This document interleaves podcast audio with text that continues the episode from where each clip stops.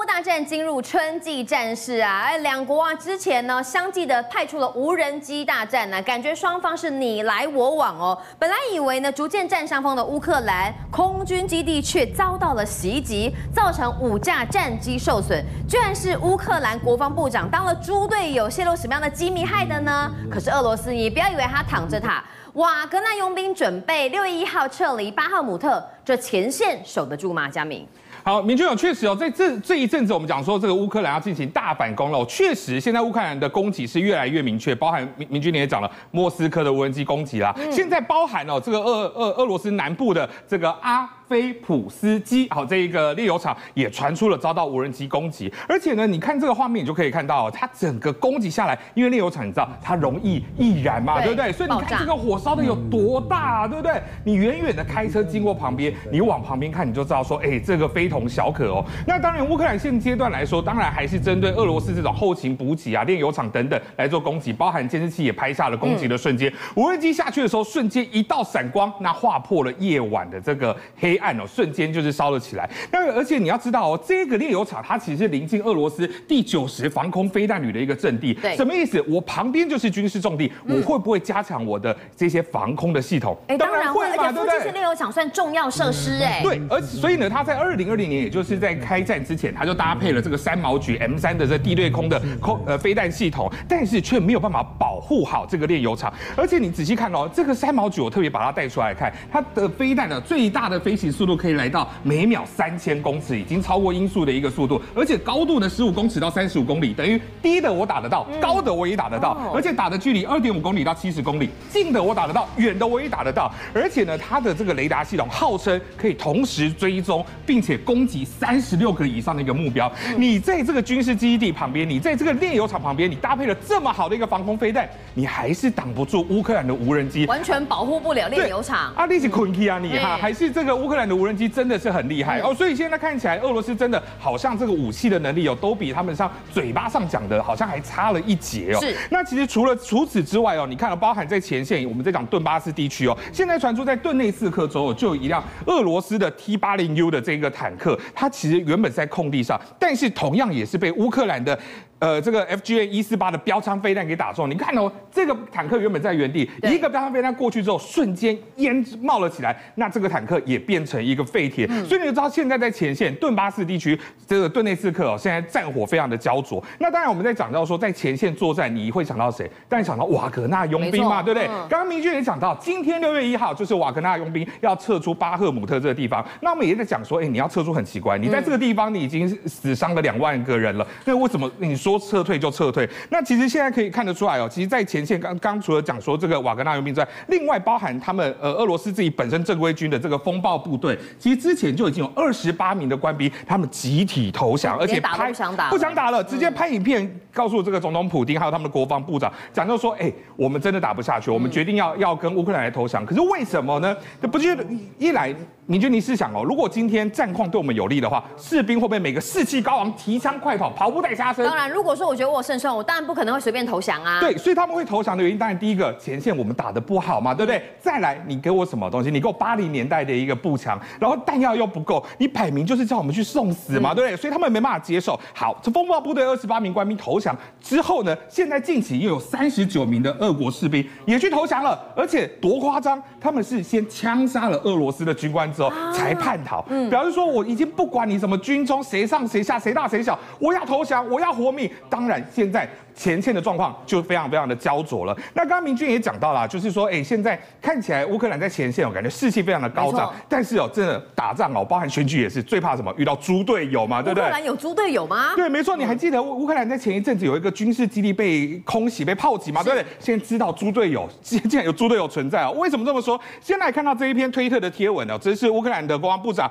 列兹尼克他发布一则贴文哦，是当时他跟英国国防大臣 Wallace 好这这这一个照片，你看两个人还握手嘛。对不对？然后看到这个房子还比赞，有没有？哦，那时候瓦勒斯到乌克兰去基辅参访啦。对，嗯、但是这篇贴文当中中间有一张照片成为一个关键，我们把它往往往外拉，你来看啊。这张照片看到是一颗苏凯二十四的一个战机，挂着的是英国呃给乌克兰的这一个风暴之影的一个飞弹，那底下还有提一些字啊，他的签名啊，感觉是送给瓦尔斯的一个礼物嘛。但是关键就在于画面上方的这一个军徽，怎么了吗？这个军徽代表的是乌克兰武装部队第七战术航空旅的一个军徽啊。那你表示说，哎，你有苏凯二十四的战机，你有风暴之影的飞弹，然后你又有个军徽，那俄罗斯看到什么意思？就比方说，那你这个飞机跟着飞弹，是不是就在这一个部队它所所在的一个位置呢？对不对？但是仔细去了解之后，哎，这个这个呃部队这个基地就在康斯坦丁尼夫卡市嘛，所以那个时候就发生了空袭事件，因为俄罗斯知道说 啊，你你你东西就放在这里，我就炸这边。你看从空中来看了，就整个轰炸下去，所以之后包含乌克兰也跳出来讲了，我们五架战机受损，我们跑道受损，我们风暴之翼也坏了坏了一些。那除了这个猪队友之外，还有另外一个猪队友，他是一个乌克兰的网红，他叫阿尔金，他在 IG 哎人气很高哦，六十万人追踪哦。那他在二十五号的时候发表了一段影片，就说哎，在这个第聂伯罗哈六号跟九号的医院收量收治了大量的乌克兰士兵，那呼吁粉丝说哎，赶快我们一起来爱国，把一些物资通通送过来这边来帮助这些前线打仗的人。结果没想到，影片公布几个小时之后。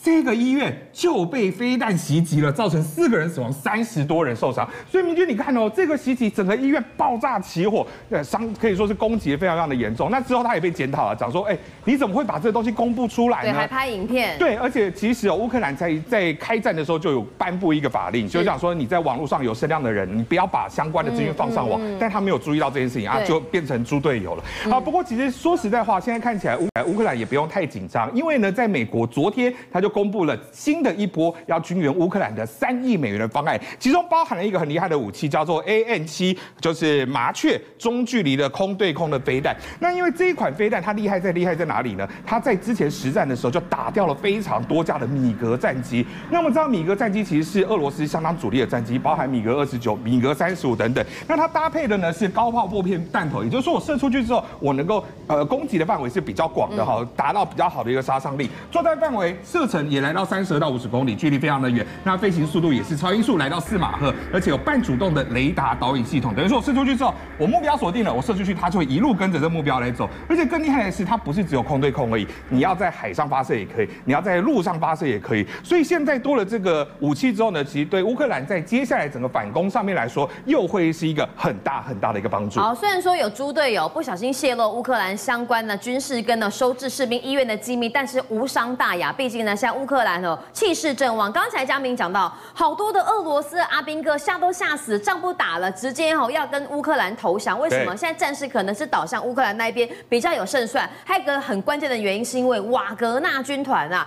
如果说六月一号开始他们要撤出巴赫姆特的话，那这前线谁来守呢？对，没错，因为其实我们知道瓦格纳佣兵团其实过去在这一次的乌俄战争，其实是前线最骁勇善战的一个队伍。但是他们在巴赫姆特这边呢，其实也是伤亡非常的惨重啊。那现在六月一号决定把这一个巴赫姆特交给俄罗斯军呃正规军之后，他就决定要撤退了。但是你会觉得说，哎。瓦格纳，我撤退了，我不打仗了嘛，对不对？可是最近瓦格纳佣兵开始在社群上面大量的征才，欸、而且用法语啦、粤语、西班牙语等等十多种的语言，在不同的地区来投放，而且开出的条件很好哦，月薪大概是二十四万的俄罗斯卢布哦，折合台币大约是将近十万块钱左右，嗯、而且还附带健康检查的一个保障。那他找的是二十二到五十五岁之间青壮年的佣兵，那他也开出他们要找的这些人的一些职业，包含前线作战的士兵呐，包含现在这个科技作战，我 IT 人员也要嘛，对不对？包含驾驶兵，然后包含医疗人员，甚至包含怕你打仗心里头会受挫嘛，对不对？甚至连心理医生他都要找，要找的人才蛮多的，对，要找的人很多。所以而且呢，普里戈金他也讲，就说其实我们这个行业真的很好，因为你可以带薪休假，好，你有医疗保保保险，那另外还有。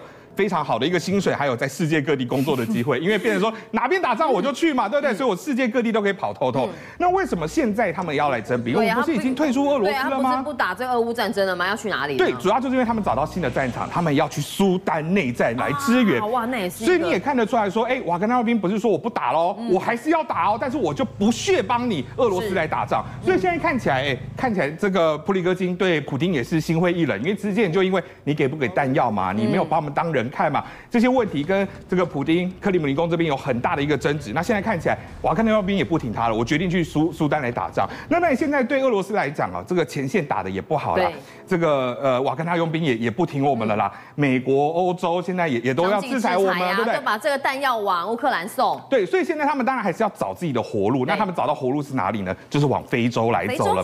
现在可以看到俄罗斯的外长啊，拉夫罗夫，他现在跑到非洲去，先去拜访了这个布隆迪的一个外长。那其实他们在去年就有签订所谓的核能路线的一个协议。